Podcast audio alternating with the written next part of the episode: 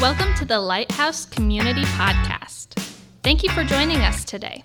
We hope today's teaching will encourage you in your faith and help you develop an increasing desire to walk with God. Let's listen in.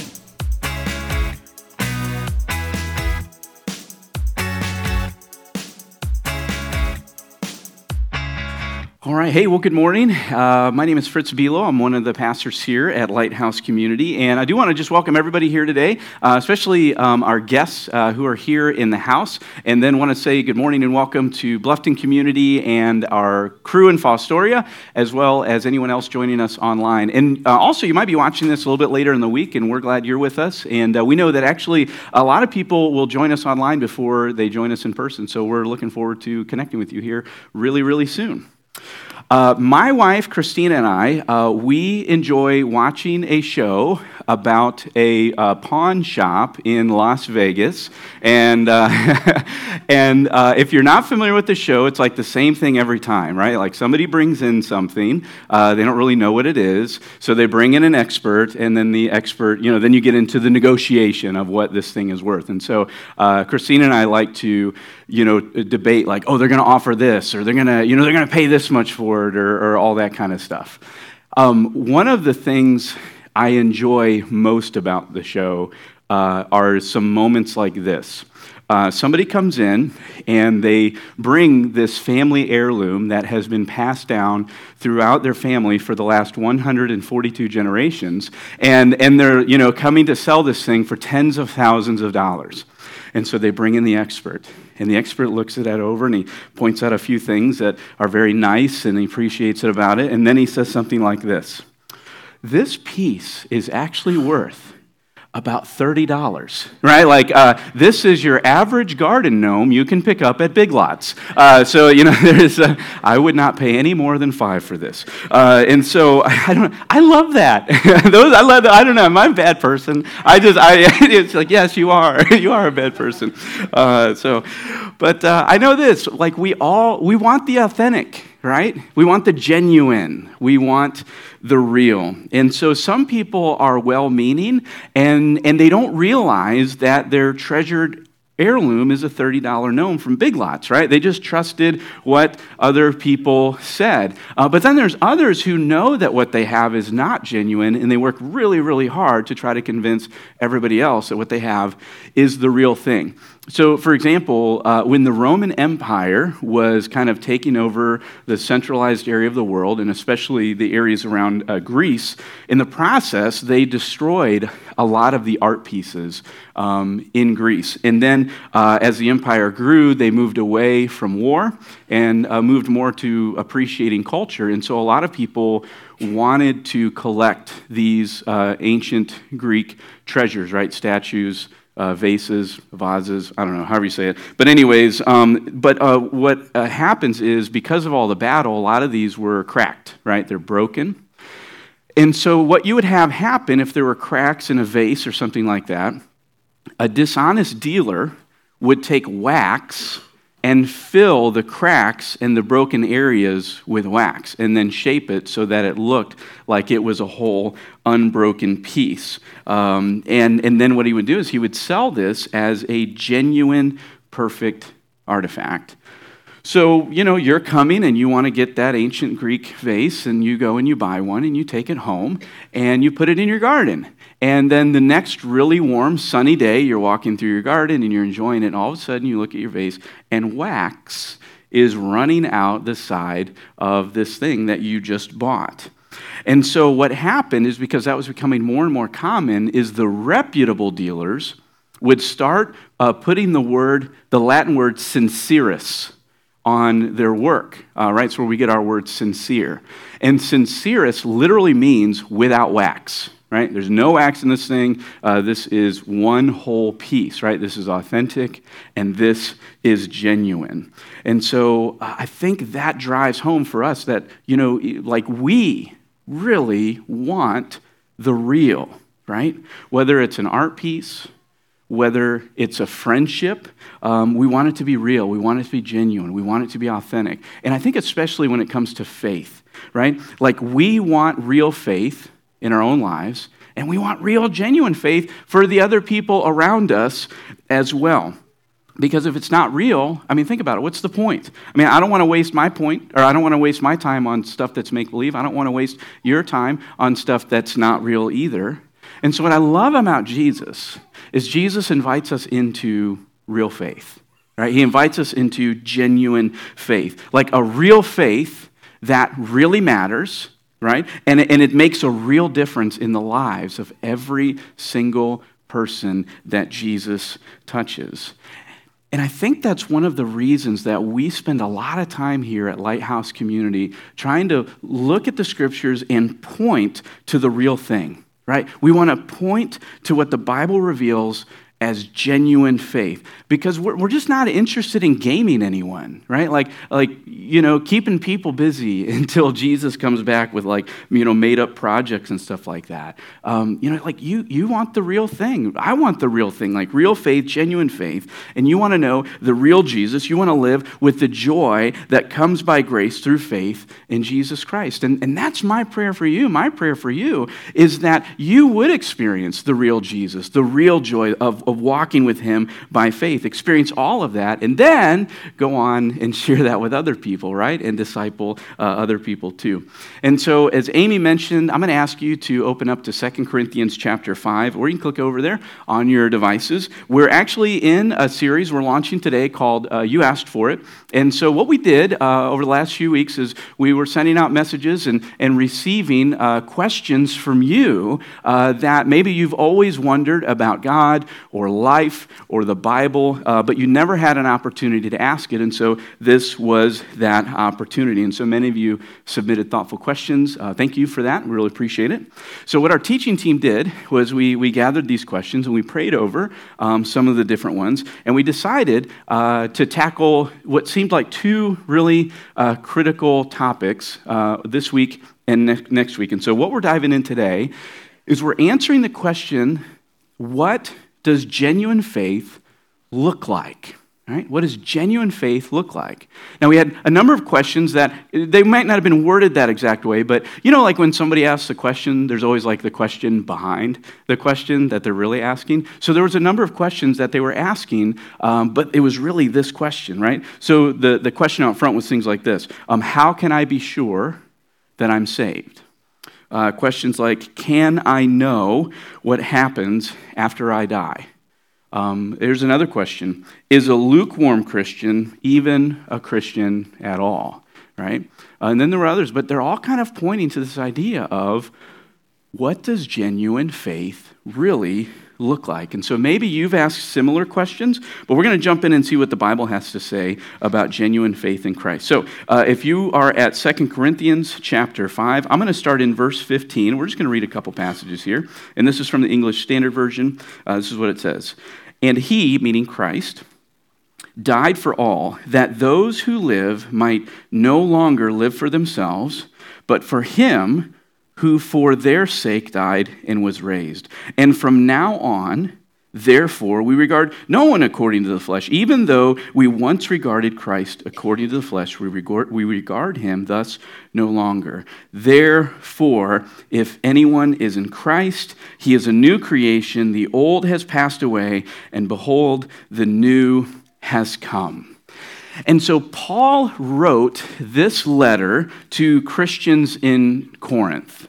And so this Corinthian church was actually dealing with our question. Right? They're like wrestling with that. When you look at 1st and 2nd Corinthians, that comes up fairly consistently. And the question is like, what does real faith look like? Right? Because in their church family, they had some people that really were seemed to be genuine believers. They loved Christ, they're following him, they're they're you know experiencing everything that goes with that. And then there seemed like there were others who were kind of like, I don't know, just kind of playing a game. Um, this was kind of more, more, for show, or not even for show, right? They were just like a part of it and doing like whatever they wanted to do. And then you had other people that they were just confused. Like, I don't know what this looks like. What does this mean? And so, what Paul does right here in this passage is he exposed real faith very clearly.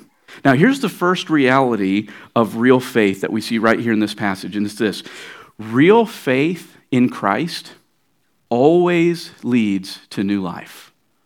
Okay? Let me say that again. That's really important. Real faith in Christ always leads to new life. Now, this new life that we're invited into is completely different from our old lives, right? It's like this total reorientation, this totally different approach to living. It's new values, it's new priorities, it's new desires. And so typically, if someone gets tripped up when they're thinking about faith, right, like genuine faith, this is usually at the place where they start to get tripped up, right, when it comes to saying yes to Jesus. Because what you'll have people do is they make the assumption that new life in Christ is about Jesus giving them a better life, right? I screwed up my life really poorly, really bad, and Jesus is going to give me a better one right? Or they make the assumption that when I say yes to Jesus, what he's going to do is actually make me a better version of myself. And so now I'll be happier and I'll be more successful and I'll do all of these things, right? And so usually this is where people get tripped up if they do when it comes to faith. But you have to understand, like those things, that's not what Jesus came to do. That, that falls so short for why Jesus came. Jesus didn't come to, to give you a better life. He didn't come to make you a better version of yourself. You know why Jesus came? He came to make you new. He came to make you new. And that's so vastly different than being better. And, and here's the thing even like some, some of us came to faith very early uh, in our lives, right? Uh, I know some people, they came to faith when they're four years old or when they're eight years old. And so some of you guys, you go, I came to faith when I was early. I don't really remember what my life was like before I met Jesus, right? I don't really have this, you know, massive before. And so uh, actually, uh, people in that situation, they kind of go, I don't really have this meaningful story you know, of faith to share with other people because I wasn't out like, you know, dealing heroin and, you know, giving purple nurples to puppies and, you know, things like that. Like that, that wasn't my life before Jesus. And so I don't, hadn't have this massive, you know, transition. But here's the thing Christ in you and that new life isn't really only about you. Do you know that? It's, do you know who the hero of your story is? It's not you figuring it out and getting better. You know who the hero of your story is? It's Christ. Christ is the hero. He, and so, if you've been invited and you've said yes and, and, and you're living a new life in Christ, you have an amazing story. Because the story's about Christ who redeemed you, who changed you, who saved you, and forgave you, right? And so, no matter what age you came to faith, real faith in Christ always leads to this new life. And that, that's the heart, right? That's the heart of this new life in Christ. If you look at verse 15, it says this uh, He died, meaning Christ, He died for everyone so that, okay, so he's showing you the purpose of, of why Jesus did what he did. So that those who receive His new life, this is a kicker, you ought to underline this, you ought to make a note, this is really important, will no longer live for themselves. Instead, they will live for Christ. That's the heartbeat of this new life in Christ. That's the result of genuine faith in Jesus. Think about this.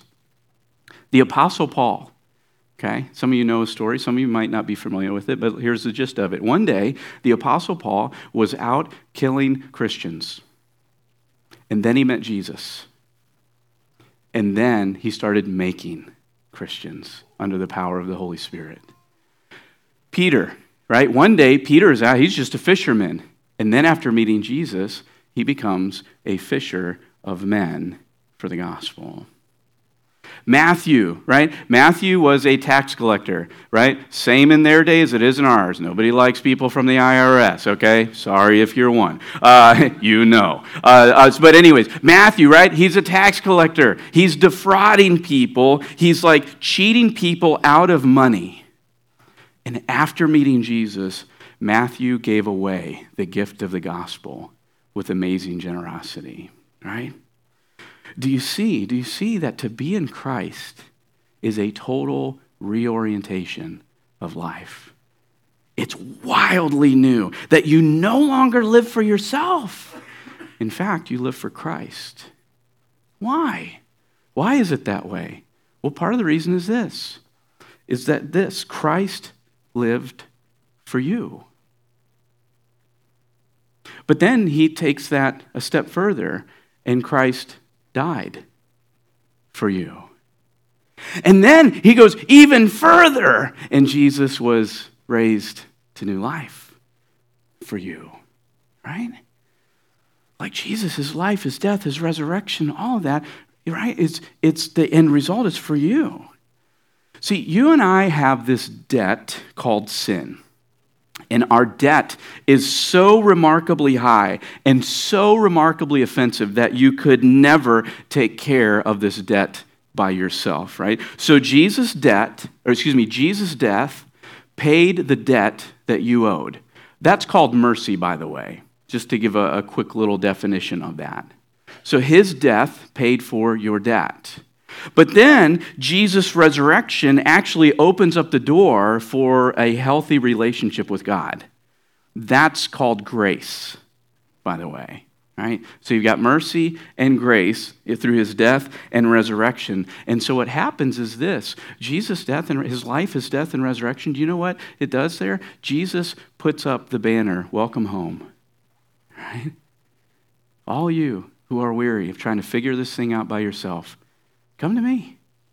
Put your faith in me. Put your trust in me, right? I've taken care of everything mercy, grace, death, resurrection. Now, knowing that, right, knowing that truth is critical, but knowledge alone doesn't save.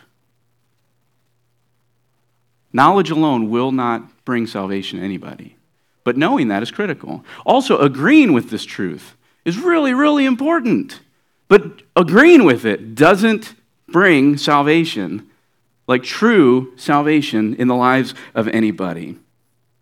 See, here's what genuine faith is, where it begins. Genuine faith is your intentional decision to depend on Christ to save you. That's, that's the beginning of genuine faith. To depend on Christ to save you. It's your response to what he has done for you. And so, real faith is trusting Jesus to save you and to make you new, right?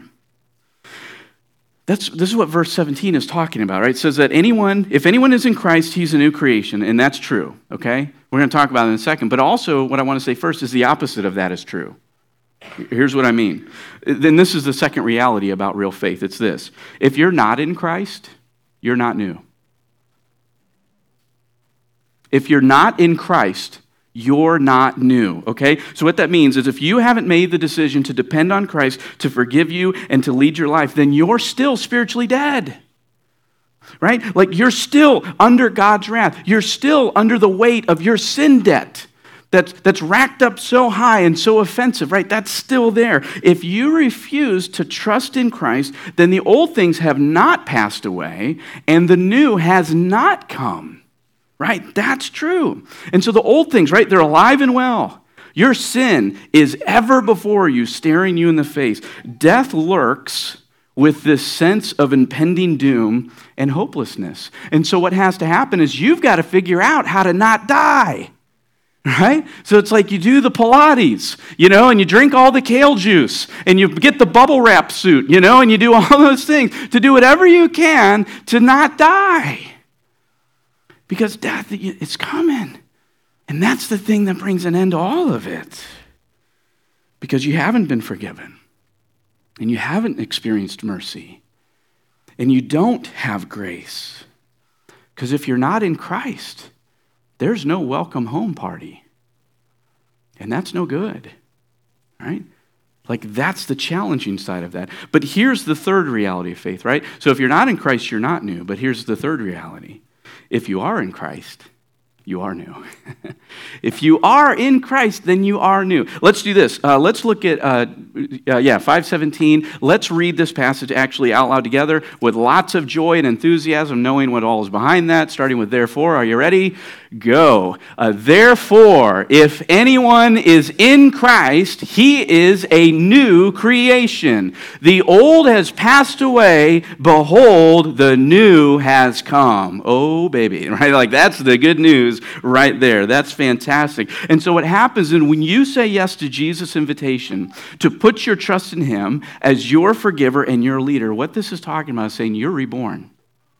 You're reborn. You're renewed by the Holy Spirit in your life. The old is dead. You're not under God's wrath anymore. Your sin debt is paid, and you're actually alive for the very first time. And you're alive forever. It doesn't ever end, it continues, right? And so think about this when you say yes to Jesus, your greatest need has been met and fulfilled in Christ alone. Right? All of that's wrapped up in there. And so your new life, like we talked about before, it's really different than your old life. In fact, your new life is marked by some pretty amazing realities. Probably the most important one is this. When you say yes to Jesus Christ, the Holy Spirit, God, is now living inside of you. That's probably the most central one about being forgiven and made new in Christ is that the Holy Spirit is now living in you. Actually, if you look at Ephesians chapter 1, uh, Paul writes this. He says, And now you Gentiles have also heard the truth, the good news that God saves you. And when, listen, look, look, and when you believed in Christ, he identified you as his own by giving you the Holy Spirit, whom he promised long ago. The Spirit, check this out, is God's guarantee that he will give us the inheritance he promised and that he was uh, and that he has purchased us to be his own people. And he did this so we would praise and glorify him. And so when the Holy Spirit is in you, that means you belong to God. You are his, and he is yours right? Like, think about that. Now, some of you, you might be asking the question, well, how do I, how do I know if the Holy Spirit is in me, right? Well, there's one level where it's like, you just know. like I can't fully there's no way to explain it until you've experienced. Like you just you just know that the Holy Spirit is in you. But there is a second way that you begin to know that the Spirit is in you, and it's this, right? You start to witness your own life being transformed.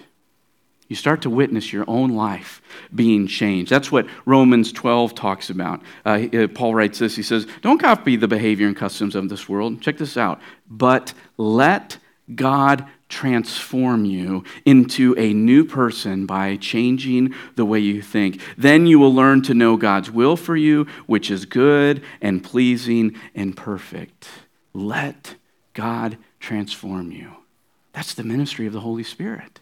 Right? And so the Holy Spirit, what he does is he transforms your thinking, he transforms your desires. You start to realize that you're increasing in your love for other people, you're decreasing in your own self centeredness, right? And selfishness. Uh, the Holy Spirit actually places a desire within you to uh, live in obedience to God's leadership. But not only does He place a desire, He also gives you the ability to live under God's leadership in your life too. You, Paul gives this kind of lifestyle a name. Do you know what Paul? It's in Galatians. Do you know what he calls this kind of transformation? He gives it like this kind of title. Anybody happen to know what it is? It's in Galatians 5. He calls it this the fruit of the Spirit. That's what he labels it, right? In Galatians 5, 22 through 23. He's like, if the Spirit's in you, you start to grow in love, you start to grow in kindness, you start to grow in joy, you start to grow in things like long suffering, in kindness, in, in, uh, in obedience. Like all of these things begin to just well out of your life. Why? Because the Spirit's living in you, and that's what He does. And so, new life in Christ always comes with new life, right? This new way of living. By the way, this has always been the plan. Did you know that? This has always been the plan. Sometimes people like to put this like differentiating piece between the Old Testament and the New Testament, like, well, God's one way in the Old Testament, but He's another way in the New Testament. You know, uh, some people even go so far as like, well, I think it might be two gods, right? He's really angry one in the Old Testament, and then they're like, hey, come, it's, it's Happy Grandpa, you know. And so uh, it's like, no, no, no, it's same God, right? Beginning to end, same person. Because in Ezekiel chapter 36, look at what God says in Ezekiel 36. This is God speaking, by the way. Then I will sprinkle clean water on you, and you will be clean, and your filth will be washed away, and you will no longer worship idols. Check this out. And I will give you a new heart, and I will put a new spirit in you. And I will, I love this part, I will take out your old, your stony, stubborn heart. Right, don't, don't smash it and all that kind of, you know. But anyway, sorry. Uh, and I'll give you a tender, responsive heart. And I will put my spirit in you so that you will follow my decrees and be careful to obey my regulations. This has been God's intentions and plan from the get go. Is that you'd get a new heart and you get his spirit living within you. And so when you say yes to Jesus, God gives you that new heart. God places his spirit in you. And listen, that's the real deal. That's the genuine thing. You can't fake that. Like, as hard as much as you want to, you can't fake this kind of transformation, no matter how hard you try. Because if you're in Christ, you're new, and new life always comes with genuine faith in Christ. Now, if you are in Christ, let me encourage you with this idea. This is actually a next step on the back of your connection card, um, and we're going to unpack this uh, in just a moment. But uh, you might take this next step of this identifying ways that God is changing me and then celebrate Him, right? Like, look for, because God's always transforming you. And so look for the ways He's changing you and then celebrate Him, right? Thank Him, worship Him, right? All of those. Uh, tell others about the ways He's growing you, right? Uh, point it out and thank Him. Uh, by the way, it's not boasting. Some of you guys, well, I think that would be drawing attention to me. No. It's not boasting. You know what this actually is when you say, God is changing my desires, God is changing my actions, God is changing my lives. That's not boasting. You know what that's called? It's called worship. It's worshiping God for what He's doing in you. It's also a way to tell others about how real the gospel is. You know, I used to be this way, now God's doing this in my life. And so, new life, right? Like, just celebrate what God is doing in you. Now, it brings up a practical question that some of you may have, right? And the question is this Well, how do I become a Christian? Or how do I put my faith in Jesus Christ? Well, what I did was, I, it's not great, but I created this little drawing that I think might be helpful, and we're going to kind of walk through this for just a second. So, um, so we got this drawing. This is just to give a quick uh, illustrative idea of what new life, like the progression of new life in Christ. And so the reality is this, right? We all, everybody, everybody starts out dead in your sin, right? Like we just, that is how we come uh, in our packaging. So we're dead in our sin. We're separated from God. We're living life for ourselves, right? That's the first part of 2 Corinthians 5.15. So that's that side. But here's what's amazing. Even in our sin, God is speaking to us. And why is he speaking to us? He's trying to make the gospel, not trying, he's making the gospel very clear, clear to us, and he's drawing us to himself. Right? Even while we're dead in sin, God is drawing you to himself. And then there's like this amazing moment when the Holy Spirit actually wakes up our spirits and we see the gospel and the reality of it for the very first time. And he gives us the ability to say yes. So that's what that green star is, right? It's like, yes to Jesus. This is the moment where, right, like I'm putting my faith in Jesus Christ. Now, all kinds of amazing things happen at this green star moment. Uh, the first is this is faith and repentance okay? Here's what faith is faith is the decision to trust Jesus. That's what faith is. And repentance is this sorrow and rejection over life lived for myself. That's what repentance is, right? It's going, man, I used to live life by my own rules, under my own plan, under my own ability. That was dumb. I don't want to do that ever again, right? So when you look at belief, when you look at faith and repentance, uh, some people kind of go, well, which one happens first? Do you come to faith and then you repent? Or do you repent and then you come to faith? And you know what the answer is? Yes. Right? Like that's the answer. It, right? They almost happen simultaneously. Right? It's like as you're realizing who Christ is, you're going, wow, this, what? You know what it is? It's a light bulb moment, right? You're like flicking on the switch, and faith and repentance almost becomes clear. So I remember for me, when I said yes to Jesus um, as a 16 year old kid, it almost happened simultaneously where it was so painfully obvious that Jesus was the best thing ever, and at the same time, everything else seemed stupid. Right? Like that's, that's what became so clear for me. And so faith and repentance take place. Like they're two sides of the same coin. They happen simultaneously. And by the way, everybody experiences this green star moment, this yes moment, just a little bit differently, right? And so for some people, when they say yes to Jesus, they feel this overwhelming joy. Like they say yes, and they're just, wow. And then other people, when they say yes, they sense this great weight that's being lifted off of them. Uh, others, they see things with greater clarity than ever before. Some, when they say yes, they walk away saying, I just, man, I feel really different right now. And then there's others who say yes to Jesus legitimately and genuinely, and they feel nothing. They actually don't like feel anything going on. This is really important to catch. You are not saved because you feel saved. You need to know that. You're not saved because you feel saved. We're saved because of the truth of what Christ has done for us and what Christ has done in us. That's how we come to faith. And so there are days when you will not feel close to God. There are days when you will not feel like a believer. It doesn't mean you're not. Because every day we're living by faith, and every day we're living by truth of who God is, right? And so what happens is faith and repentance take place, and when that happens, immediately, you're forgiven of all your sin, past, present, future, right? All of it. And then, right, at the exact same time, the Holy Spirit enters into your very being. By the way, it's all of them. Not like some of them are partial, like all of that, and then you need more later. You get, you get him, right? Like you get the Holy Spirit in that moment. And when the Holy Spirit's in you, right, you go to Ephesians. What does that mean? Well, it means you've now been adopted as God's son You've now been adopted as God's daughter, and you're a new creation. You're alive. You're alive for the first time, right? Think about this. All that happens right there in that green star moment. In, in the mo- right? Like just like that, it takes place. Isn't that cool?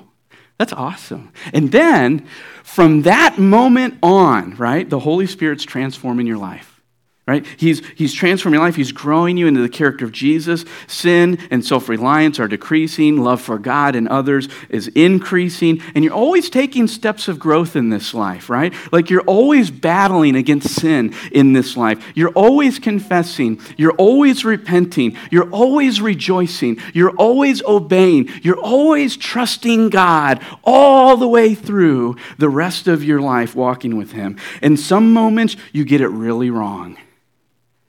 And some days you get it really, really right. And then there's this special day you die.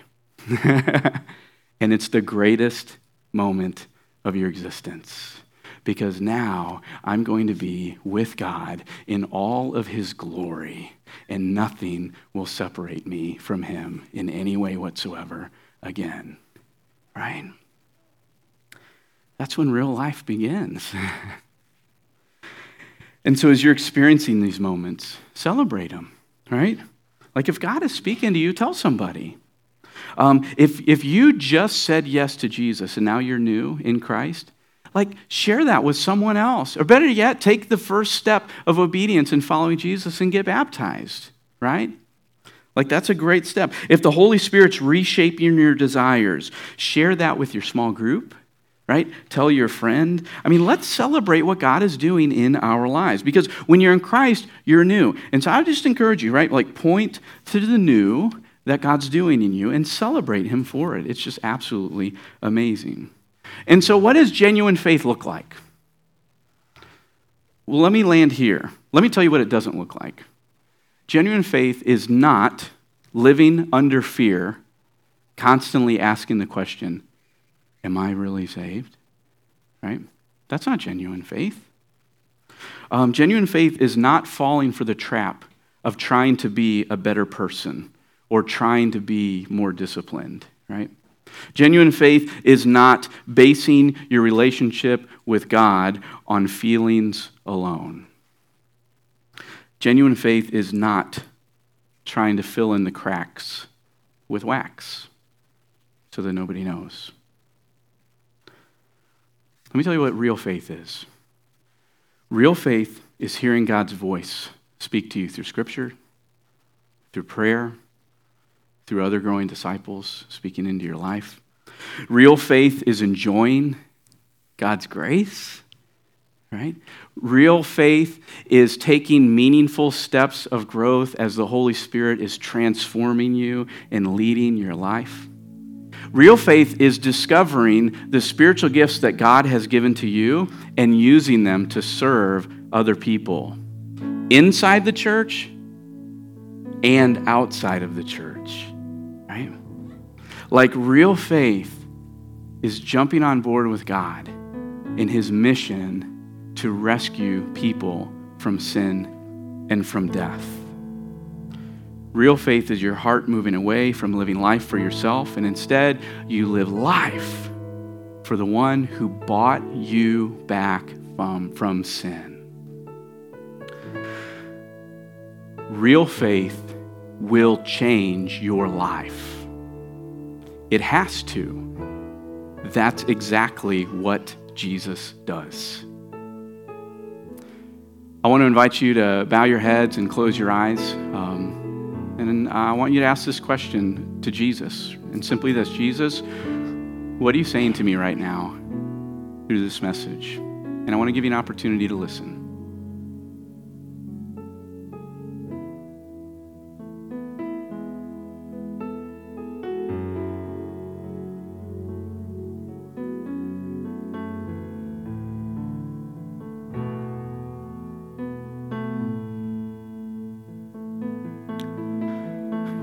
Don't know what the Holy Spirit is saying to every person in here this morning, but I do believe this deeply um, that with the clarity of the scriptures and what we've talked about this morning, um, some of you are actually putting in front of yourself this is what the Bible says is real faith.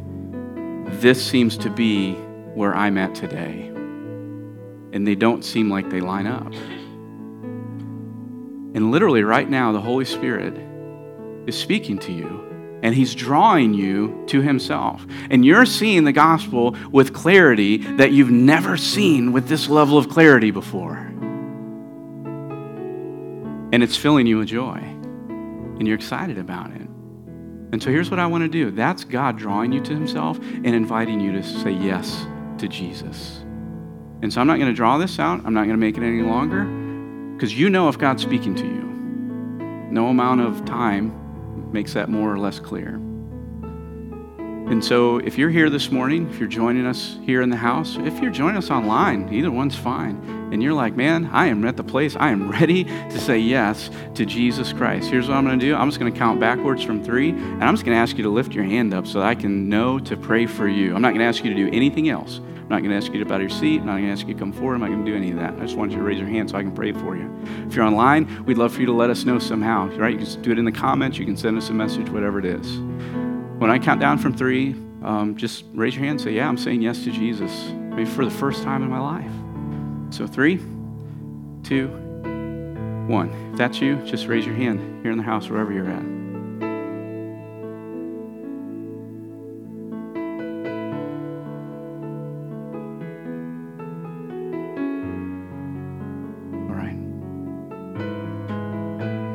Father, we are so grateful that you have put this amazing offer in front of us. Thank you for letting us enjoy it. Thank you for drawing us to yourself through Jesus Christ. We love you and we worship you. You're the only one who's worthy of it and the only one who deserves it. And so continue, Holy Spirit, to draw us to yourself. Continue, Holy Spirit, to transform us into the character and the likeness of Jesus.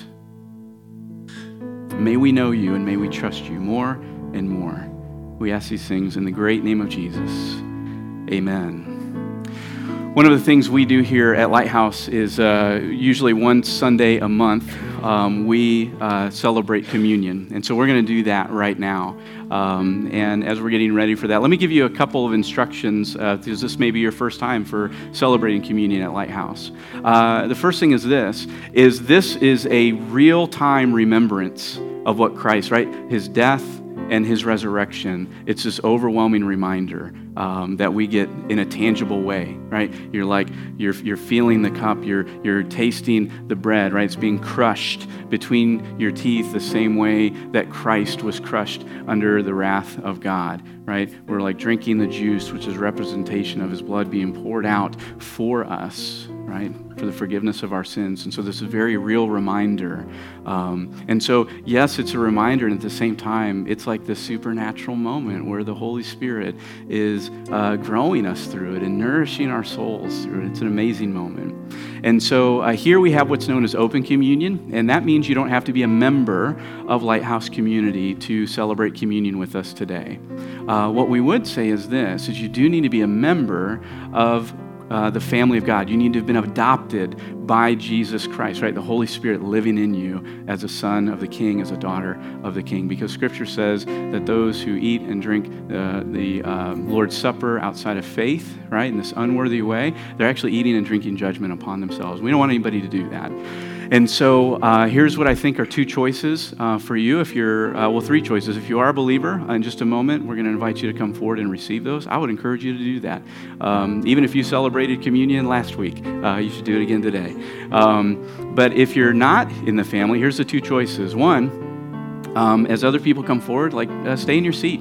That is totally a great decision because um, we don't want anybody uh, to, to eat and drink judgment on themselves. But the other decision could be this right now, you could decide to put your faith in Jesus Christ and say yes to Him. Um, and then come and celebrate your very first Lord's Supper with your family uh, in Christ. And so I'm going to ask um, Ian and Savannah uh, if they'll come forward. They're going to be serving uh, communion to us as a family this morning. Um, so, what they're going to do is they're going to be placed at the uh, openings of the rows here and here. And uh, after I'm done praying, I'm going to invite everybody to stand up, uh, walk to the front, and you're going to grab two cups out of the tray. They're stacked on top of each other. One has the juice, and the one underneath has the bread in it. So make sure you grab two. And then uh, exit out to the side and return to your row that way. And then wait to take communion until all of us, and uh, we'll take that together. So let me pray, and then I want to invite you to come forward. Uh, Father, may this be a moment not done out of religion um, not done out of tradition, but rather done out of joy, done out of deep gratitude for what you have accomplished that we never could have done for ourselves. And so may this be a moment that draws us closer to you by faith because of the grace you've poured out on our behalf. We ask these things in Christ's name. Amen. Thanks for joining us. If you'd like to learn more about Lighthouse Community, check out our website at mylighthousecommunity.com or connect with us on Facebook. You're invited to join us live Sunday mornings at 9:09 or 11:11. Thanks again for listening to the Lighthouse Community Podcast.